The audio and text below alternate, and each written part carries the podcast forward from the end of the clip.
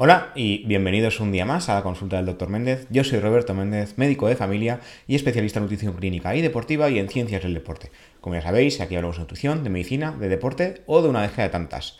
Antes de empezar, como siempre, os recuerdo la Academia Nutricado, curso de nutrición y deporte. Por una parte, Raquel Casares, la nutricionista, hablará de la parte práctica y yo de la parte teórica, científica, basada en la mejor evidencia posible, como es el caso del podcast. Os invito y os animo a entrar a la página web edu.nutricado.es. Y ya, sin más dilación, hoy hablaremos de por qué el azúcar es malo. Hemos hablado del azúcar en muchos podcasts, llevamos más de 100. Si no habéis escuchado alguno, os animo a escucharlo. Y el azúcar ha estado en muchos de ellos. El azúcar es malo por muchas razones. Existe mucha evidencia científica alrededor del tema del azúcar, sobre todo, y en este caso, como hablaremos hoy, el azúcar añadido. El azúcar natural de los alimentos no suele ser un, problema por muchas de las cosas que hablaremos hoy, pero el azúcar añadido sí. De hecho, nos centraremos justo en este y por qué puede provocar patologías, ¿de acuerdo? Entonces, por un lado, hablaremos de un artículo que escribí ya hace bastantes años, si no recuerdo mal, en 2017, hace seis años, y que sigue estando de moda, porque de hecho todo lo que digo en este artículo sigue vigente a día de hoy. Explicar por qué el azúcar es malo eh, no es una novedad, de hecho ya existía mucha evidencia científica disponible, pero cabe destacar que el azúcar blanco, el azúcar añadido, el azúcar conforme lo queráis llamar, tiene un montón de nombres en la industria alimentaria, fue tapado un poco por los estudios científicos. De hecho, en los años 50 hubo, bueno, esto se produjo en los años 50, pero se destapó muchos años más tarde. Hubo cierta tapadera por parte de la industria, por parte de la ciencia, para que creyéramos que las grasas eran el enemigo a nivel nutricional, siempre, pero resulta que el azúcar, el azúcar añadido, como digo, cuando hable de azúcar hoy, recordad que es azúcar añadido, no hablo del azúcar natural de los alimentos frescos, sino del azúcar añadido de forma artificial para dar más sabor a los alimentos eh, procesados y ultraprocesados, ¿de acuerdo? En este caso, lo que pasó es que en el año 2016 la Universidad de California publicó un estudio en JAMA Internal Medicine donde hablaba que durante la década de los 50-60 la Universidad de Harvard publicó una serie de estudios a favor del consumo de azúcar, o más bien defendiendo que el azúcar no colaboraba en la aparición de enfermedades cardiovasculares. Había que buscar otro culpable. ¿Cuál era el culpable? Pues las grasas. En este caso, las grasas hoy en día siguen demonizadas y, como hemos hablado en muchos otros podcasts, las grasas no son tan malas como creíamos y el colesterol dietético no es tan malo como se creía. De hecho, se está viendo que mucho colesterol bueno, entre comillas, el HDL, no sería tan bueno como creíamos, como hemos hablado en otros podcasts. Como siempre digo, hay que seguir estudiando esto, no cojáis al dedillo todo lo que se dice en el podcast, porque nada de lo que digo es 100% eh, verídico, es lo que hay ahora, es la evidencia disponible en el momento que publicamos esto. Esta evidencia puede cambiar, ¿De acuerdo? Esto pasa siempre en ciencia. De hecho, ya pasó con el huevo, pasó con la leche, ha pasado con un montón de cosas. Entonces, la evidencia disponible ahora es esta. Dentro de 10 años volvéis a escuchar esto y a lo mejor es que decía mentiras. No, decía lo que había en el momento actual. Entonces, hoy en día sabemos, eh, lo dicho, que ni el colesterol dietético es tan malo, ni las grasas eh, deberían estar demonizadas. Aunque Harvard sí que las demonizó en su momento. De hecho, pidieron perdón por esto las cosas eh, habrían sido correctas si los resultados del estudio fuesen significativos en aquel entonces, en los años 60. Y no sería la primera vez que una serie de estudios desmiente una creencia arraigada. Sin embargo, resultó que los estudios que defendían el consumo de azúcar en los años 50-60 fueron pagados por la industria azucarera de la época. Tres científicos de Harvard recibieron 6.500 dólares cada uno, unos 48.900 dólares cada uno según su valor actual. Aunque a día de hoy se cuentan por cientos los estudios científicos que evidencian el peligro de consumir exceso de azúcar, obesidad, enfermedad cardiovascular, diabetes, esta corrupción científica desvió la mirada hacia las grasas. Y lo peor de todo es que una década antes de que Harvard defendiese el consumo de azúcar, durante los años 50, ya habían empezado a realizarse estudios que culpaban al azúcar de estas enfermedades. Simplemente que una década después Harvard lo tapó gracias a el dinero de la industria. Realmente, con la alimentación occidental actual, basada en alimentos procesados y ultraprocesados, comida rápida, alimentos ricos en azúcar, sodio, grasas artificiales, esto también es un problema, las grasas industriales o artificiales añadidas como digo, de forma artificial son un problema. Las grasas naturales no son tan problemáticas. Ya hablamos en algún podcast que de mejor a peor serían las grasas de origen vegetal, pasando por las grasas de origen animal, eh, mejor huevos y leche que carne como tal, y luego ya la grasa de carne y sobre todo grasa procesada sería la peor de las opciones. Van en este orden según, como digo, la evidencia disponible actualmente. En el caso de los alimentos procesados suelen enriquecerse para tener más sabor de grasas artificiales y sobre todo azúcar añadido, mucho azúcar añadido. Hoy en día, a día de hoy, después de, como digo, este artículo tiene más de 6 años, no sabemos leer las etiquetas. De hecho, hay un montón de cursos en Internet disponibles sobre cómo leer el etiquetado. Y la verdad es que la gente no se molesta en leerlas. Seguramente los que escuchéis este podcast sí, porque sois una población muy seleccionada porque os gustan estos temas, pero la verdad es que la mayoría de población no sabe cómo leer las etiquetas y no es algo que se estudie ni en clase ni nada. De hecho, el sistema está bastante obsoleto, ya que eh, no, suele distinguir entre niños y adultos. Sí que es verdad que han aplicado el Nutri-Score, que podríamos dedicar varios podcasts a eso porque no está muy bien hecho. Tampoco distingue entre hombres y mujeres, cuando ya hemos hablado en otros podcasts que la enfermedad cardiovascular, por ejemplo, sí que distingue, hay más riesgo según el sexo por determinadas características y un largo etcétera. Pero las recomendaciones siguen siendo igual para todos y esto a día de hoy sigue pasando, como digo, después de años de este artículo que os estoy comentando ahora mismo. Todo esto lleva a que el consumo de azúcar se haya disparado. Y no hablamos del el azucarillo que ponemos al café, que de hecho, como dije en algún podcast, no pasa nada por este azucarillo, sino que el azúcar está escondido en muchos otros rincones. Esto no pasa, entre comillas, ¿vale? Si le ponemos medio kilo de azúcar al café tenemos un problema, pero yo hablo de la alimentación en general. Si nos ponemos un azucarillo de café y no comemos nada más de azúcar durante el día, no va a pasar nada. Pero si durante el día estamos haciendo más y más y más azúcar, pues ese azucarillo sí que es un problema. Según la Organización Mundial de la Salud, la cantidad de azúcar que debías comer no debería exceder el 5% de las calorías diarias. Hoy en día, según artículos recientes que he ido escribiendo, esto es un 10%. De hecho, en Europa esta recomendación ya era menos de un 10% en su día. Esto vendría a significar menos de 25 gramos de azúcar si fuera un 5% o menos de 50 gramos si hablamos de un 10%. Las recomendaciones actuales eh, siguen hablando de entre el 25 y el 50 y nos las pasamos por el forro porque seguimos consumiendo incluso el doble. Eh, hace poco salió un artículo sobre que la población infantil consume el doble de estas recomendaciones, el doble literalmente de media. De media quiere decir que habrá niños que consuman incluso bastante más. Esto es un problema y de hecho ya, ya está siendo un problema porque los niveles de obesidad se han disparado en población infantil, adolescente y adulta, pero es que a largo plazo esto es una bola de nieve y será más problemático todavía. En el momento de escribir el artículo, en 2017, ya hablaba de que en el mundo occidental el consumo de azúcar ronda los 90 gramos al día de media y esto no está cambiando. ¿De dónde proviene este azúcar?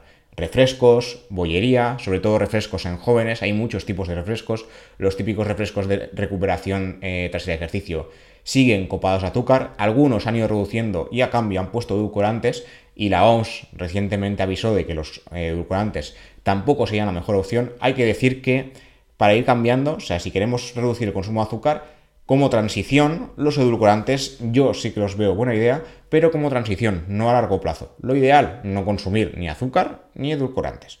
¿De acuerdo?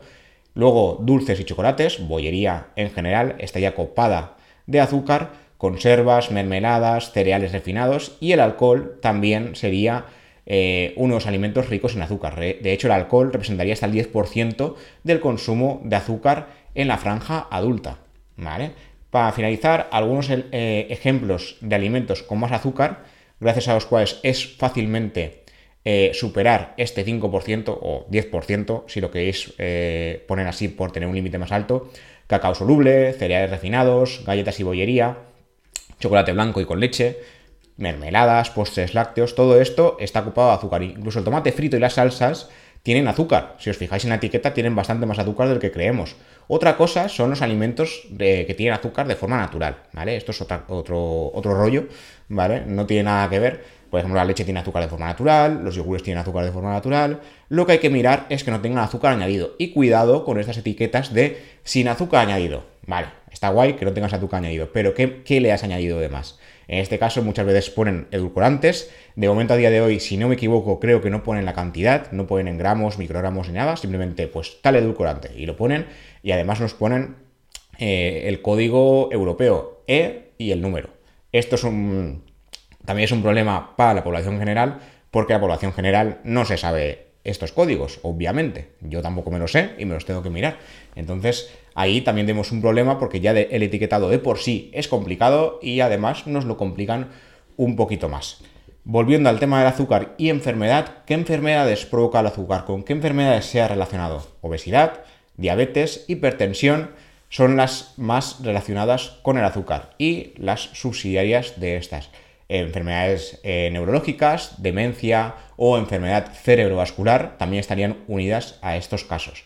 Cabe destacar, por ejemplo, un estudio que se publicó en, el año que escribí el artículo, perdón, en el año 2017 en el Journal of Endocrine Society, donde se llegó a afirmar que tan solo consumir dos refrescos o bebidas azucaradas a la semana aumentaría el riesgo de diabetes. Esto, de hecho, ahora luego comentaremos un estudio más reciente al respecto que habla de una sola bebida. De hecho, la hipertensión se relacionaría con el consumo de azúcar desde hacía poquito, en el momento de escribir el artículo, ya hace tiempo, en el momento actual. Se publicó un estudio en, el, en Open Heart donde el azúcar añadido demostró colaborar en el riesgo de hipertensión. Sin embargo, consumir azúcar de forma natural, fruta, no solo no provocaría hipertensión, sino que colaboraría de factor protector. Esto lo hemos explicado en muchas ocasiones, porque el azúcar de la fruta no es azúcar malo. El azúcar es saciante, la fruta tiene fibra, la fruta no eleva el índice glucémico de forma tan rápida porque tarda en digerirse. Lo digo de forma lenta porque es que aún leo en Twitter que es que mucha fruta es mala. A ver, si coges la fruta, te haces smoothies o te haces zumos y te lo tragas, eso es malo. ¿Por qué? Porque lo que haces es que el azúcar llegue muchísimo más rápido a tu estómago, tu intestino y por tanto a la sangre. Provocas un pico glucémico que no se provocaría si estuvieras comiendo la fruta a bocados como debería ser y como se hacía toda la vida. ¿Vale? Si por el motivo que sea eres capaz de comerte un kilo de fruta de golpe, sin hacer esto, o sea, fruta de forma natural y fresca de golpe, esto también sería un problema porque no es natural tampoco poder comer tanta fruta de golpe. El truco que tiene la fruta es el tema de que nos sacia mucho más rápido por su fibra y por la carcasa que lleva este azúcar. Eh, habría mucho azúcar en algunas frutas, pero no llegaría tan pronto a la sangre y al intestino. Entonces ahí está el truco. Y de hecho se ha estudiado en muchas investigaciones, como hablaremos también después sobre la salud intestinal. Entonces, cuidado con esto porque la fruta no es solo azúcar, la fruta tiene un montón de cosas más y estas demás cosas, como es el caso de la fibra, lo que hacen es como bloquear un poco el tema de que el azúcar llegue tan rápido a la sangre. Luego, para ir terminando con el tema de enfermedad, eh, también se publicó un estudio en Neurology donde relacionó el exceso de azúcar con la demencia y otro en el Journal of Clinical Investigation, en este, caso en 2015, un poquito antes, donde se vio una relación directa entre el exceso de azúcar y el riesgo de sufrir enfermedad de Alzheimer. De hecho, ya hablé en algún, creo que en algún podcast y en muchos artículos sobre que el Alzheimer se habría considerado una diabetes tipo 3. Esto es una cosa que se hablaba eh, hace años. Hoy en día no he visto que se hable mucho de este tema, pero sí que se ha relacionado el tema dietético, la dieta en general, con el riesgo de diabetes y de demencias en general. Luego, en, eh, el tema del azúcar y la enfermedad intestinal, lo que se ha visto, bueno, la enfermedad intestinal tanto con el azúcar como con los edulcorantes, recordemos en el capítulo de edulcorantes ya hablamos de que demasiado edulcorante altera la microbiota y en algunos casos hay gente que está consumiendo demasiados edulcorantes, esto habría que ir haciendo un poco un mix, ir, ir eh, cambiando entre no consumir azúcar, no consumir edulcorantes, no consumir ninguno de los dos, sería lo ideal. Pero el azúcar se ha relacionado con alteración intestinal en general. En el capítulo de enfermedad inflamatoria intestinal ya lo comentamos, pero es que hace muy poquito, que de hecho el motivo del podcast de hoy es más eh, este artículo en general, eh, se vio que el azúcar, este veneno blanco, como lo llaman en el artículo, daña el intestino y aumenta el riesgo de cáncer de colon por sí mismo, no solo por el tema de que la alimentación occidental es mala y demás, esto lo hemos repetido en un montón de ocasiones y no me cansaré de repetirlo, sino por el azúcar, el azúcar como tal. El azúcar podría aumentar el riesgo de enfermedad inflamatoria intestinal y provocarla como tal, y además aumentar el riesgo del cáncer de colon. En este caso, eh, Timothy Hahn, profesor y pediatra eh, de inmunología, bueno, especialista en inmunología, perdón, de la Facultad de Medicina de Pittsburgh, eh, lo que dice es que la prevalencia de enfermedad inflamatoria intestinal ha aumentado en todo el mundo, esto ya lo sabíamos, ya os lo conté, y está aumentando más rápido en las culturas con un estilo de vida urbano e industrializado donde las dietas altas en azúcar campan a sus anchas. Demasiado azúcar no es bueno por varias razones, como dice Timothy, y nuestro estudio, el estudio de Timothy, se suma la evidencia al mostrar cómo el azúcar puede ser dañino para el intestino, sobre todo para pacientes con enfermedad inflamatoria intestinal, pero aumentando el riesgo de la misma también. El azúcar de alta densidad presente en gaseosas y bollerías es algo que debería mantenerse lejos. En este caso, el estudio lo que vio, eh, bueno, el estudio eh, se, realizó en ratones, pero se puede extrapolar perfectamente a seres humanos porque ya se ha visto esta relación. Comenzó alimentando a ratones con una dieta estándar o una dieta alta en azúcar para comparar. Posteriormente, imitaron los síntomas de enfermedad inflamatoria intestinal al tratar a los animales con un químico llamado DSS que se sabe que causa daños en el colon.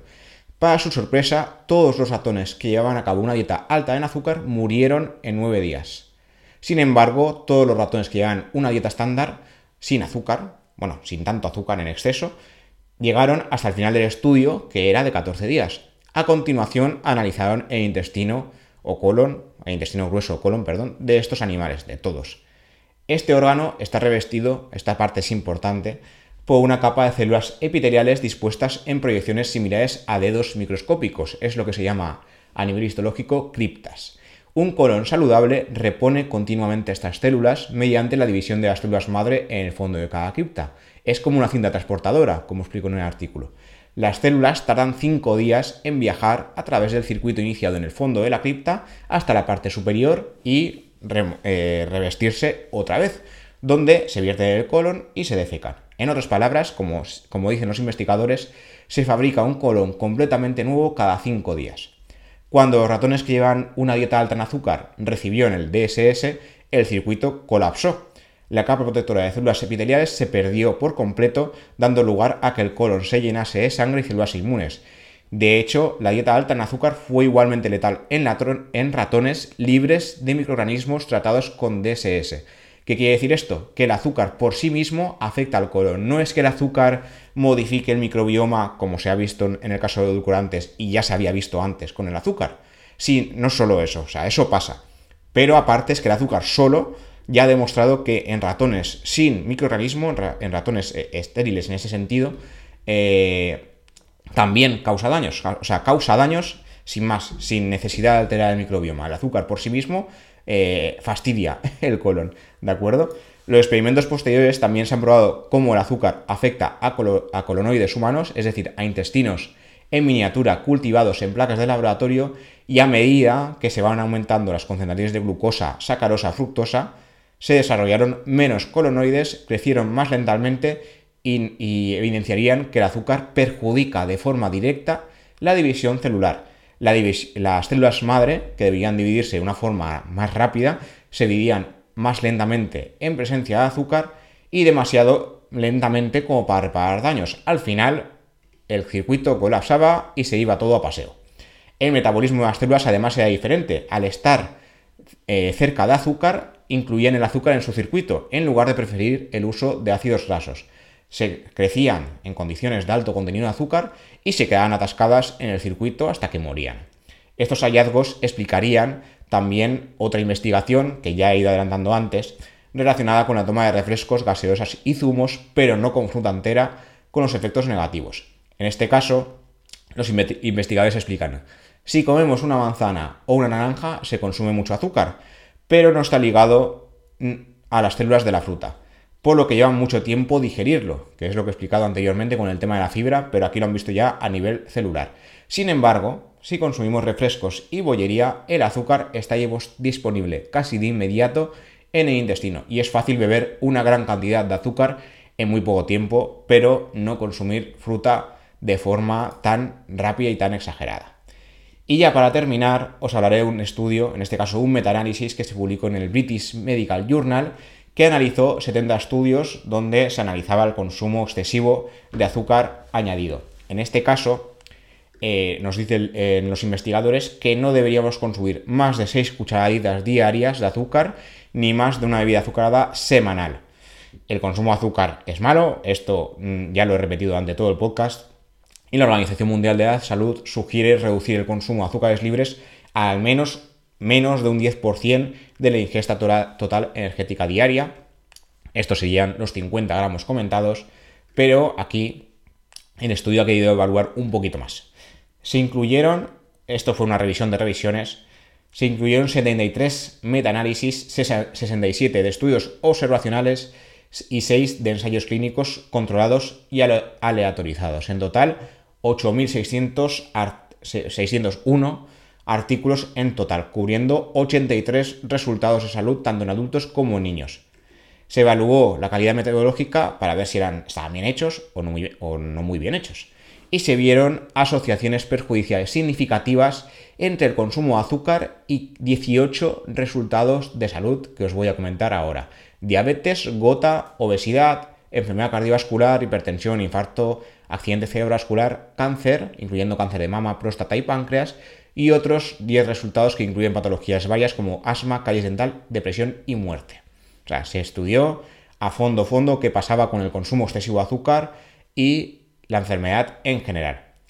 Lo que se detectó es una evidencia de calidad moderada que, que identificaba una relación significativa entre el consumo de bebidas azucaradas y aumento de peso, esto estaba claro.